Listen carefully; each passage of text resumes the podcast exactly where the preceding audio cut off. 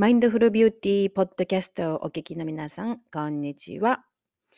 えー本日はですね、体の英知とつながり、癒す、病からのスピリチュアルメッセージというタイトルでお話ししたいなと思います。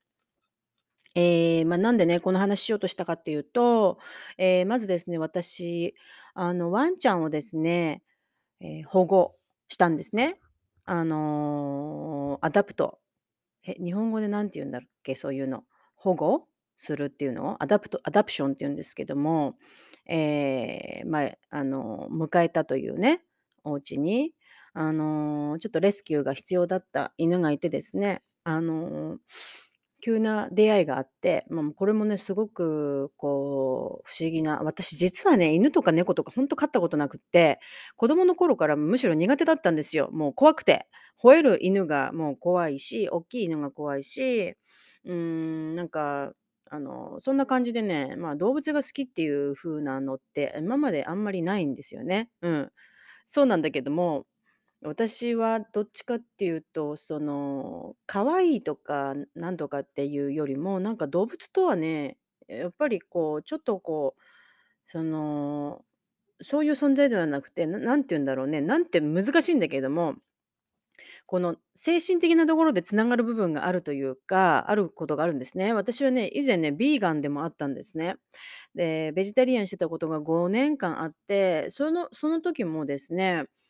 あの、私動物愛護家でもないっていうか、そういう感じなんだけれども、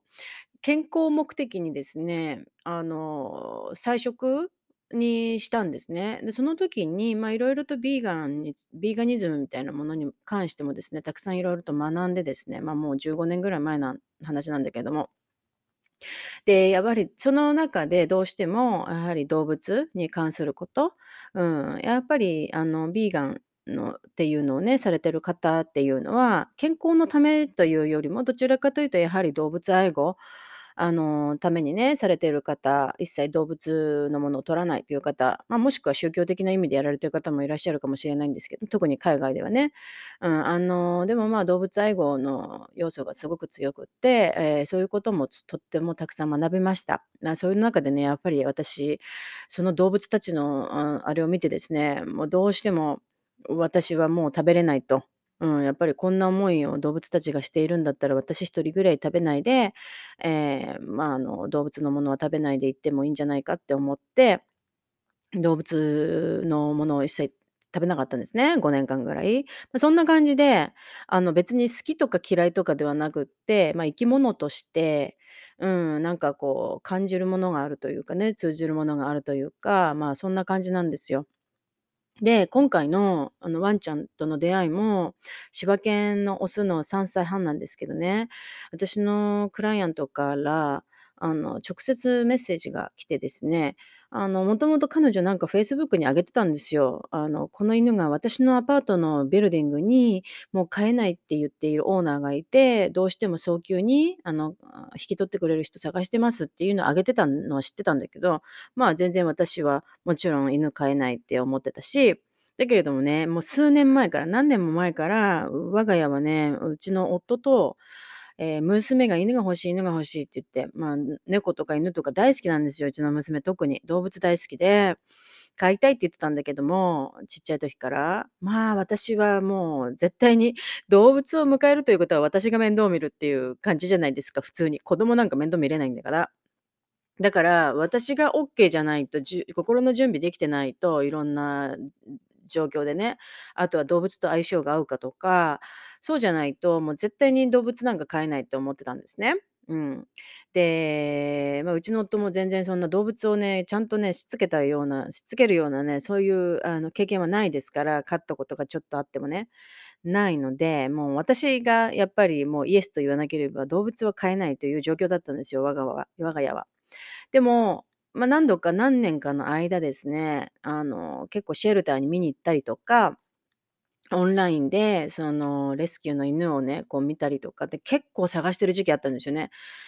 1年前も探してたし、すごい。なんかこう来るんですよ。あ、なんか犬犬どうかな？なんて思いながら、ちょっと見に行こうか？とか、そういうのがなんかこう来るんですね。1年1年に1回ぐらい来て、それを結構長い間やってたんですよ。うん、だけども、こう動物っていうのは出会い私すごくやっぱり人と同じで、人もそうなんだけれども、まあ、もうほんとに犬とかそういうのこそ、もう出会いと相性とタイミングと、まあ、いろんなものが合わさっての、あの、ことなんだなって思ってたから、あの、これがこの犬が可愛いから欲しいとか、そういうことじゃないっていうのをすごく感じてるわけですよ。で、まあ、あの、ま、そういう犬に出会わなかったんですよね、犬とか猫とか。意外にね、私シェルター行ったら、犬探しに行ったのに、猫猫となんかすごく繋がるものがあって、あれ、猫がいいかもしれないとか、なんかそういう風に思ったりしたんだよね、実際だから分かんないよね。あの、動物って会ってみて、その感覚感じがあるんだよね、相性が。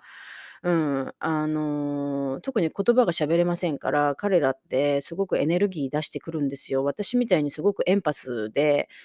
あの、エネルギーをとっても感じやすいタイプの人は、あの、結構、すごく大事なんですよね。うん、あの、心地よいエネルギーというか、そういうものを私、うん、感じるし、相性っていうのもやっぱりエネルギーなんですよね。で、でもね、まあ、とにかく出会わなくて、まあ、今回この、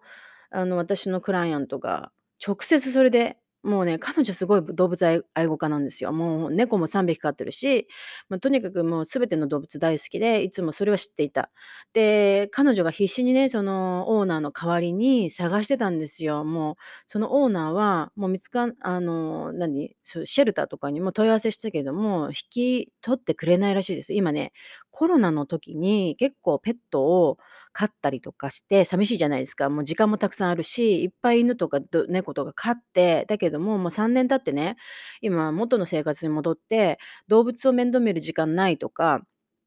そうなってね、結構ね、手放す方が多くって、シェルターがもういっぱいいっぱいなんですね、今ね。あの、フォスターとかも探していたりとか、とにかく引き取り手っていうのをすごい探してる状態で、もうシェルター預けられないんですよ。もう受け受け取れ受け入れられないんですよ。で、あの、そういう状態で、ま、オーナーももう、あとはもうチョイスは本当に、あの、暗殺？暗殺じゃなくて何て言うんですか、安楽死っていうか、もう本当にもうそれしかないんですよ。もうね、あの、命をね、絶つ、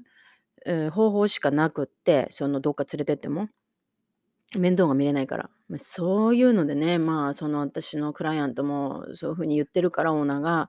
まあ、どうにかしてさ救いたいと、この命を。で、私に直接メッセージ来て、「誰かこの犬をね、引き取ってくれそうな人はいませんか？」っていうのをくれてね、私そん時になんか、ふとね、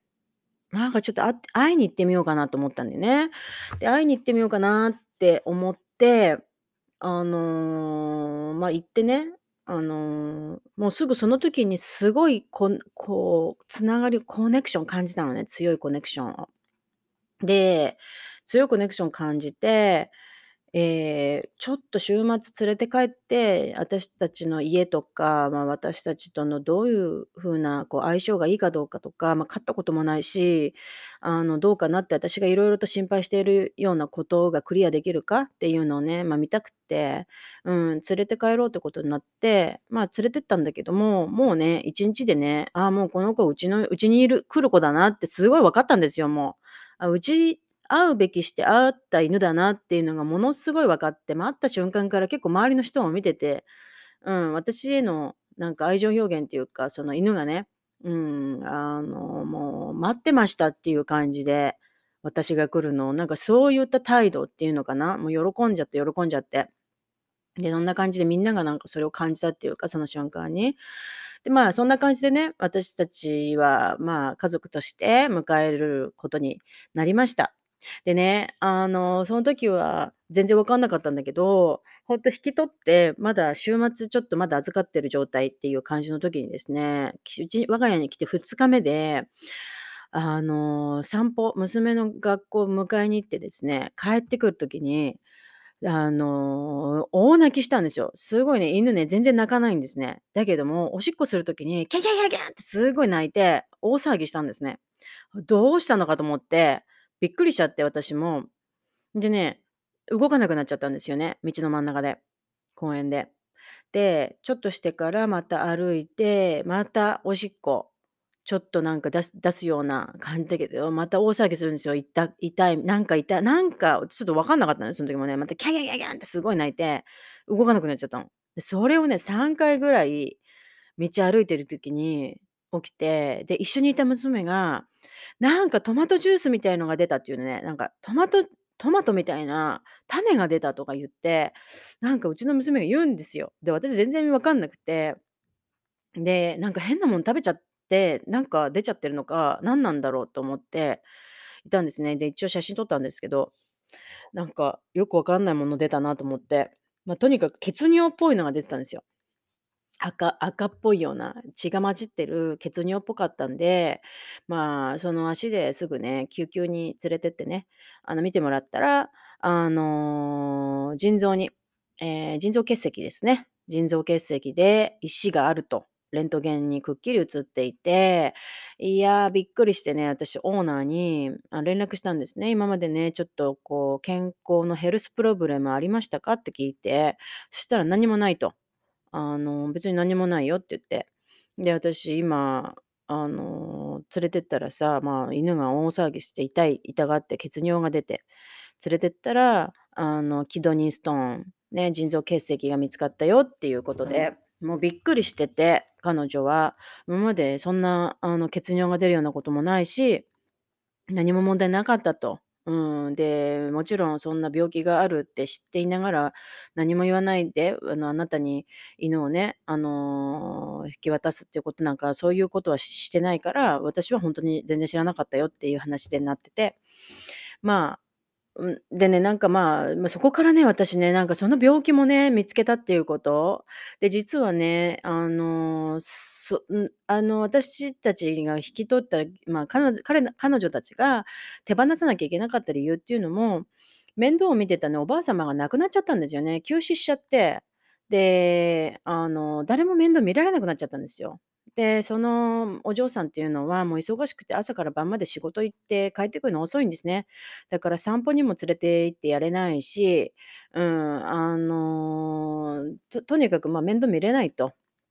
で、まあ、そんな感じで、長い間おしっこにも行けない。うん、あの、長くてね、12時間とかね、お家でね、外でしかおしっこすしない犬なので、あの、おしっこしない状態がすごく長かったりとか、で、まあ、やっぱり食事だったりとか、すごい太っちゃったりとかしてたんですね。うん、あの、やっぱり食事が1日3回ぐらいあげちゃったらしくて、で、お散歩しないから、うん、あの、太っちゃったりとか、ま、色々あって、うん、やっぱりちょっとこう、うん、なんか不健康な状態ね、もあったんだよね。うん、なんか、まあ、そういった事情でですね、我が家に来てからは、まあ、太っちょだったから、もうこれダイエットさせなきゃいけないなって言って、まず食事、ね、あの、何たいいの食べさせてとか、あの、あとは歩かせて、トイレもね、もちろんね、ちゃんと行かせるって、そんなこと2日か2日やったら血尿で石出たきたんですよ。うん、だからきっと急にライフスタイル変わって、あの、石が動いて出てきたんですよね、外にね。うん。まあ、私はそういう風に思って、だからそれを発見した時にですね、ほんとにね、お医者さんではね、手術し手術しますか？みたいなこと言われたけど、とんでもない金額なんですよ。200万以上かかるんですよ、保険なしで。あの、とてもじゃないんで、あの、私、あの、ちょっと自然療法ね、もう私、自分たちの体のケアをケアするのと同じで、まずはね、やはりホリスティックな方法で自然療法でできるのであれば、自分たちでやるっていうね。実はうちの夫のね、お母さんもね、あるんですよ。腎臓結石が去年見つかって、今年かな？見つかって、彼女はね、いっぱいあるんですね。ちっちゃいのがいっぱいあって、手術では取れないから、そのまま放置してるんですよ。うん。で、あの、で、私たちね、まあ、お母さんには、あの、ドテラのね、エッセンシャルオイルでのケアっていうのを私は進めてて、今やってもらってるんですね。あの、まあ、人間の場合は、あの、水をやっぱりたくさん飲むことと、あとレモンのエッセンシャルオイルを水に飲む時にね、入れて飲む。レモンっていうのは、あの、その、こう、デトックスの効果がありますので、レモンを入れた水を飲んでもらうっていうのと、あとは、えーちょっとね、ロールオン、キドニーのエリア、背中のね、キドニーのエリア、肝臓のエリアに、きあ、腎臓のエリアにですね、塗るロールオンをね、レモンとサンダルウッドとウィンターグリーンで作るんですね。このブレンドがあるんですけれども、キドニー用ストーン用のね、これを背中に塗ってもらって、まあ、これをね、あの、今年、でえっと、3月に、あの、ちょっとうちの旦那に行ってもらって、うん、あの、作って、えーそして塗ってもらってます、今。やってもらってます。まあ、こうやって自然にね、石が細かくなって出てきてくれるのをちょっと期待しながらケアしているので、うちのワンちゃんが来てくれたワンちゃんもまた同じ状態ということでね、えー我が家では、あの、ちょっとハーブ、犬用のね、ハーブをまず今試しています。あの、石をね、やっぱり細かくする。そして、えー犬用のね、えーこの腎臓のケアっていうのもあるんですよ。で、腎臓のケア、犬用の腎臓ケアのロールオンを私は作っ、えードテラエッセンシャルオイルのデトックスブレンドがあるので、それとレモンをね、これ希釈は犬用なので、希釈、あの犬用のちゃんと希釈ブレンドで作って、えー脊柱のところにね、1日3回、こう、バーッと塗るんですね。まあ、これを今ね、そういうケアを始めたんですよ。では、このワンちゃんはうちに我が家に来るために、やっぱり体癒すためにね、来たんだなって、なんかすごく思って、うん、なんかすごい私使命を感じてしまったんですね。うん、まあなんか最近そんなことがね、あって、うん、あの、すごいこの犬とは自分とのなんかとってもスピリチュアル的なつながりがあったんで、またこの病気を抱えてやってきたっていうね、あの、太っちゃって、えー腎臓結石もあってみたいなね。うん。でね、あの、ま、今日のタイトルでありますですね、あの、その体からのメッセージっていうね、私これ言いたいんですよ。あの、皆さんね、体のいろんなこう病気みたいなもの、えー持病を抱えてる方とか、急急性でなってしまった方とか、まあ、いろいろね、何かしらある方いらっしゃいますでしょうか。で、そういったね、体の様々な病、えー症状っていうのが、えー実はね、こう感情やマインドやエネルギーから発生したっていうふうに言ったら、どういうふうに思いますか？で、私たちの体っていうのはね、ホリスティック的に言うと、えー肉体だけではないんですね。だから肉体のこう外側からだけの何か原因で発生するものではなくって、えーまあ、心とね、あとそしてこのエネルギー体、精神とか、まあ、こういったもののバランスが崩れることによってですね、あの体にそういった症状が見えるというふうな考え方を私はすごくしているんですね。まあ、ホリスティックな考え方で言うと。なので、やはり病気っていうのはあなたに何かを伝えるメッセージであると。それをね、やはり病気になった時に、えー振り返ってみる。今までの自分の人生や、なんかいろんなこと振り返ってみる。うん、この、あの、そうそうした時にね、何かね、えー自分でこう感じるようなメッセージを受け取るかもしれない。うん、でも、なかなかこういったこう振り返りみたいなものが慣れてない方、えーですですね、えー実はね、こうガイドブックみたいなものがあって、私これをすごくあの役立ててるんですね。で、この一つ、Heal Your Body っていうね、Heal Your Body、ルイズ・ヘイっていうね、有名なあの作あの著者の方がいるんですけれども、私彼女には本当にね、彼女のね、アファメーション、うん、彼女すごくこう、鏡、えーのね、ミラーワークとか、まずセルフラブの第一人者じゃないかなっていうぐらい、うん、あの、ま、長いことね、えーこうされていて、えー彼女たくさん本も出されています。で、彼女の著書の中著者の中の Heal Your Body っていうね、この私は本を持っていて、で、この本で、このキドニーストーンっていうのはね、一体どういった意味があるのかっていうのをね、あの、調べたんですよ。で、あの、まあ、このキドニーストーンの意味はですね、lumps of undissolved anger 消えない怒りの塊っていうね、怒りの塊なんて言うんですよ。うん。で、このさらにですね、こう腎臓の問題っていうのの項もあって、キドニープロブレムは、えー批判、失望、失敗、恥。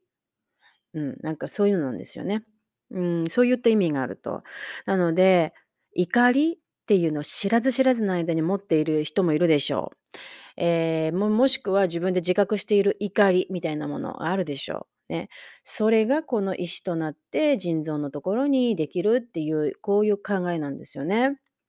で、あの、まあ、私これを見た時にですね、えーほんとね、あの、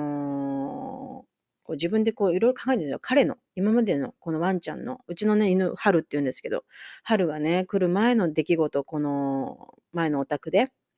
生まれた時、私ね、そのオーナーさんにね、ちっちゃい時の写真も送ってって言ったらね、すごい可愛がられててね、動画送ってくれたんですよ、ちっちゃい時の春の。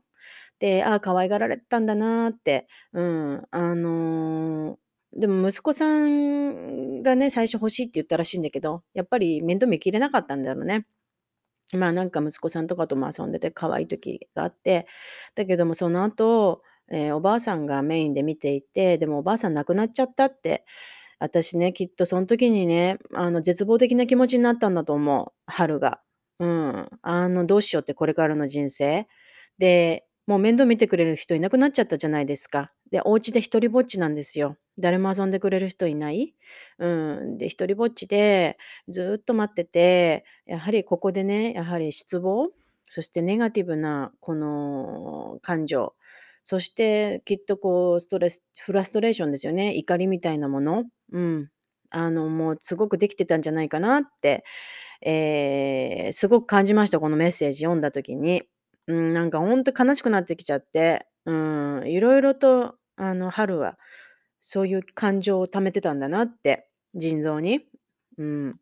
でね、あの、なおかつですね、えーこのルイズ・ヘイルイズ・ヘイの本もすごく有名なんですけども、もう一つね、私あの同じような違う今度作家のイナ・シーガっていうね、えー人の本で The Secret Language of Your Body っていうね、これもまた同じような感じで、まあ、結構ね、あの内容はあのルイズと似てるなっていうとこがあるんですが、えー彼女が中で書いてあるこの腎臓に関すること、なんて書いてるかっていうと、やはり living with guilt, regret, resentment,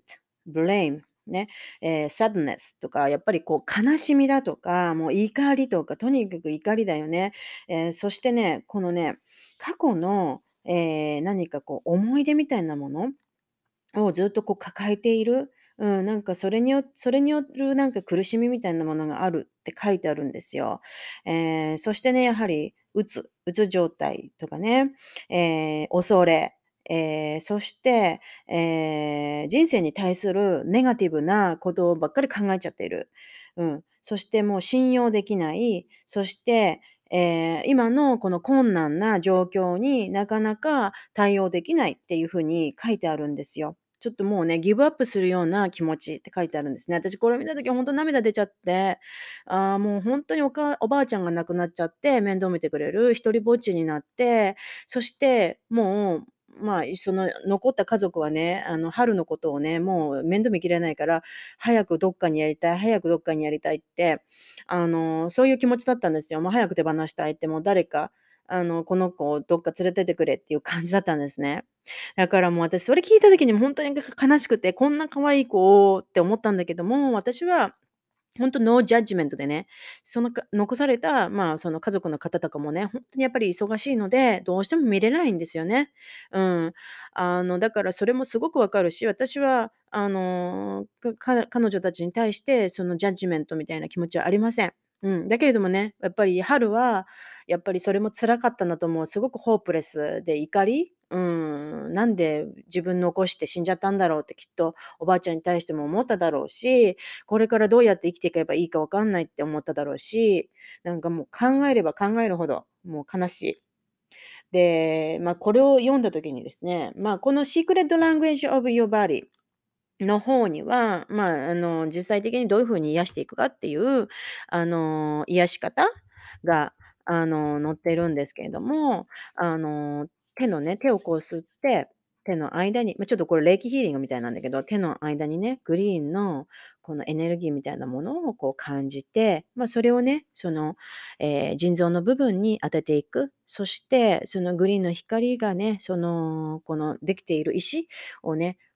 こう、細かく砕いていくような感じ。そして、クリアって言うんですね。クリアって言って、まあ、ヒーリングを行っていくんですけれども、えールイズ・ヘイの方はですね、アファメーションがあるんですね。この、えーやはりこの感情を癒していくっていう、あのー方法なので、えールイズ・ヘイの方は、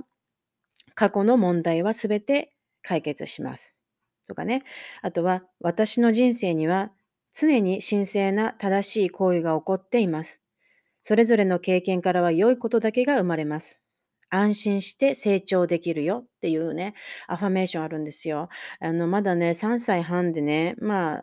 犬年齢で言えば青年なんですけれども、やはりこれから自分が生きていけるのかどうかっていう絶望的な気持ちだったと思うんですね。なので、私は春に、まあ、春は自分でアファメーション言えないから、もうね、これからはね、安心して成長できるよっていうのを私はこう声をかけながら、まあ、このね、緑の光を彼のあのスパイにね、うん、あの、腎臓のところにね、当てて、オイルを塗りながら、うん、なんかこうヒーリングを今しています。まあ、こんな感じで、えーよかったらね、今すごくこう自分の病気とかで悩まれている方、えーいろんな薬や治療やいろんなことを行ったらんだけれども、なかなか効果が出ないっていう方はね、ぜひね、ご自身の感情に、ちょっと感情っていうのを向き合うの辛いんだけれども、まあ、プロフェッショナルに、えー頼ってもいいです。もちろん、頼ってください。向き合い方がわからない方は、でもね、やはりこのね、えー感情やエネルギーっていうものを整えていくっていうことから、えー病気がもしかしたら癒されるかもしれない。このね、ルイズ・ヘイっていう人はね、えーバックグラウンド、なんでこんな本書いたかってちょっと読みますね。最初のイントロダクションのところ訳したのね。で、彼女は、えー膣がんというね、診断を受けたことがあるんですよ。で、5歳の時にレイプされて虐待を受けていました。